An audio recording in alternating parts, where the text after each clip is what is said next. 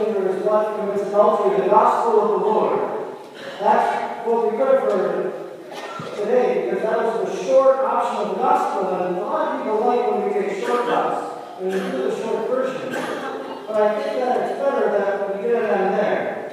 But we heard the next verses of the gospel that Jesus uh, continues with, with, that Mark continues with, Jesus' is teaching, that the, let the little children come to me. I think there's a great continuity when we read the long form, as Jesus talks about the longevity, the permanence of marriage, and about the fruit of marriage, children, and how that the two really go hand in hand. So wouldn't have been good to take a shortcut to speaking. We're coming right off of the heels of Pope Francis' visit to the United States, in which he visited, in which he gave his address to Congress, he addressed the United Nations, importantly, he gathered with families in Philadelphia for the World Meeting of Families. This World Meeting of Families happens every few years in every part of the world. So this year was here, and the next one is going to be in Ireland. So it happens all over, and people flood, the flood from all different countries, from, from the Philippines, or from Europe, or you know, from Africa, wherever it might be, they come in order to gather families and to be renewed in their family life. So I'd to talk about two points of our gospel today. The first one, let the little children come to me we think about that in the perspective of Pope Francis' visit just the past week, and how the children wanted to go to the Lord, or to Pope Francis and how the little Guatemalan girl, for example, is outside the barricade, the security trying to push her away, like away from the Holy Father, like he says, let her come to me. And so he gives her a blessing. It's Pope Francis as he's riding in the fiat, looking out at the people who are really, you know, saying, Viva el Papa, looking out at them seeing the kid who is in a wheelchair, having the driver stop, get out of the car, and to speak with that family, to pray with them, to pray for them. It's Pope Francis at St. Patrick's Cathedral in New York City, where he saw this girl who, again, in a wheelchair, and goes and talks with them and prays with them and prays for them and blesses that child. What a great blessing. That's the personification of our gospel. Let the children come to me. Not only do they go to our Holy Father, Pope Francis, but he goes to them because his heart is moved towards them, towards love of all people. The second line of our gospel I would like to mention really it comes to the forefront at the history of the church right now.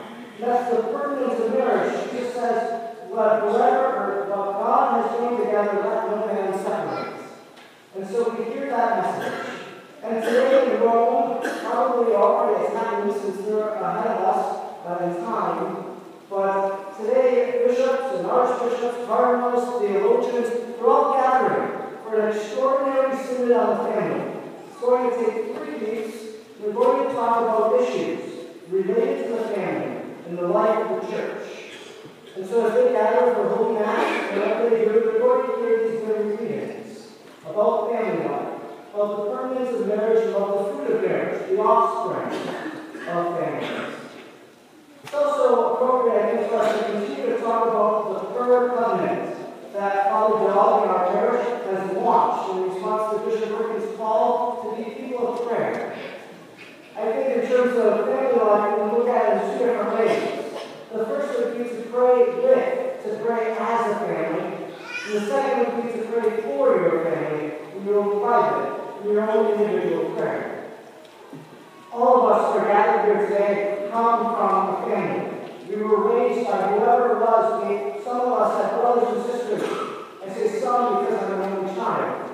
And uh, so you come from that family situation, you were raised in the faith, and now you're here Acts. Perhaps as a response to being raised in the faith.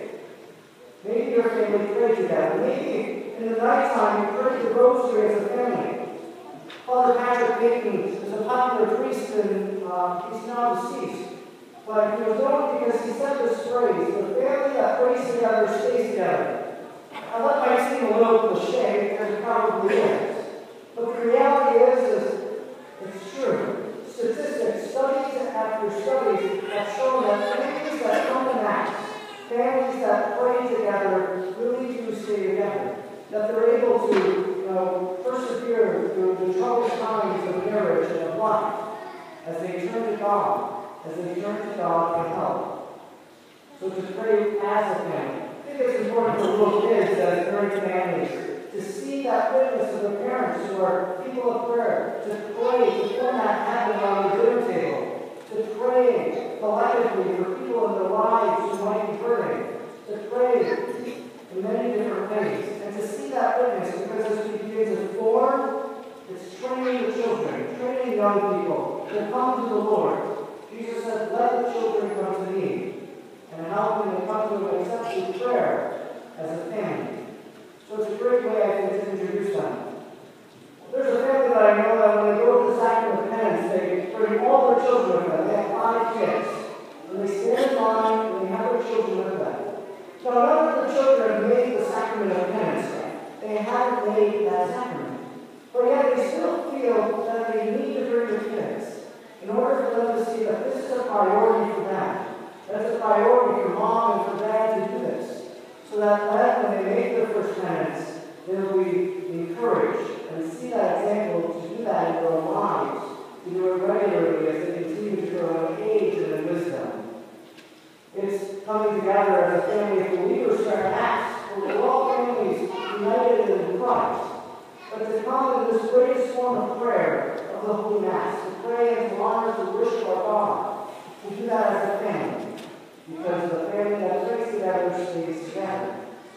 Secondly, I as people who belong to families, this is for anybody, whether you're married or not, single, religious sister, priest, deacon, whatever it might be, to pray for our families, to pray for your husband or your wife, to pray for your children that they'll continue to grow in holiness all the days of their life, to pray that God will protect them from all harm, from all evil to pray that they'll have good health and prosperity, to pray, God to bestow blessings upon them.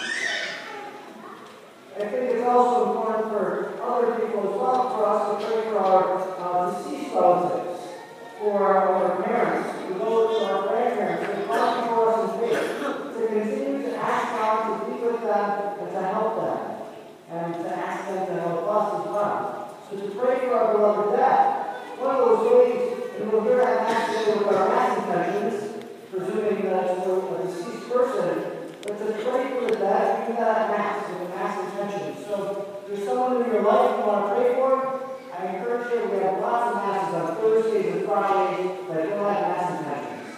So sign up and pay the stipend, and we'll gladly celebrate mass for your intentions. In families, Pope Francis, he was in Philadelphia, said grandparents are the living history of families, that they are the transmitters of faith.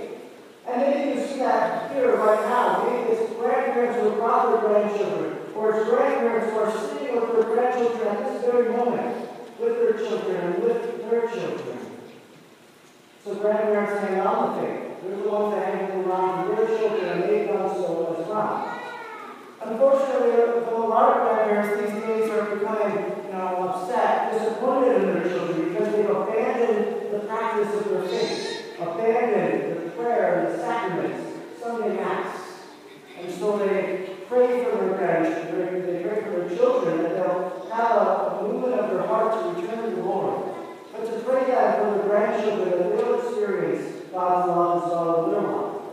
Some of these children are not even that baptized. That causes great stress, I think, for some grandparents. But Pope Francis says they're transmissions of faith.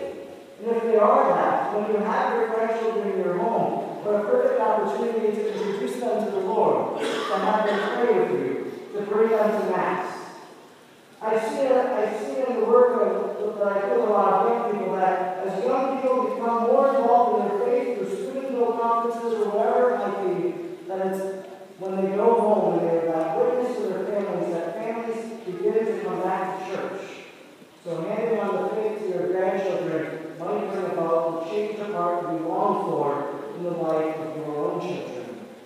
That as you bring them to Jesus, they'll introduce your children to the Lord. We need families who pray together and who pray for others. It's what society needs as family life continues to fall apart. Because when we go to God in prayer, He's going to change our hearts and heal our brokenness and our woundedness and bring us together, united as a family of one. A family that you have in your own life is a family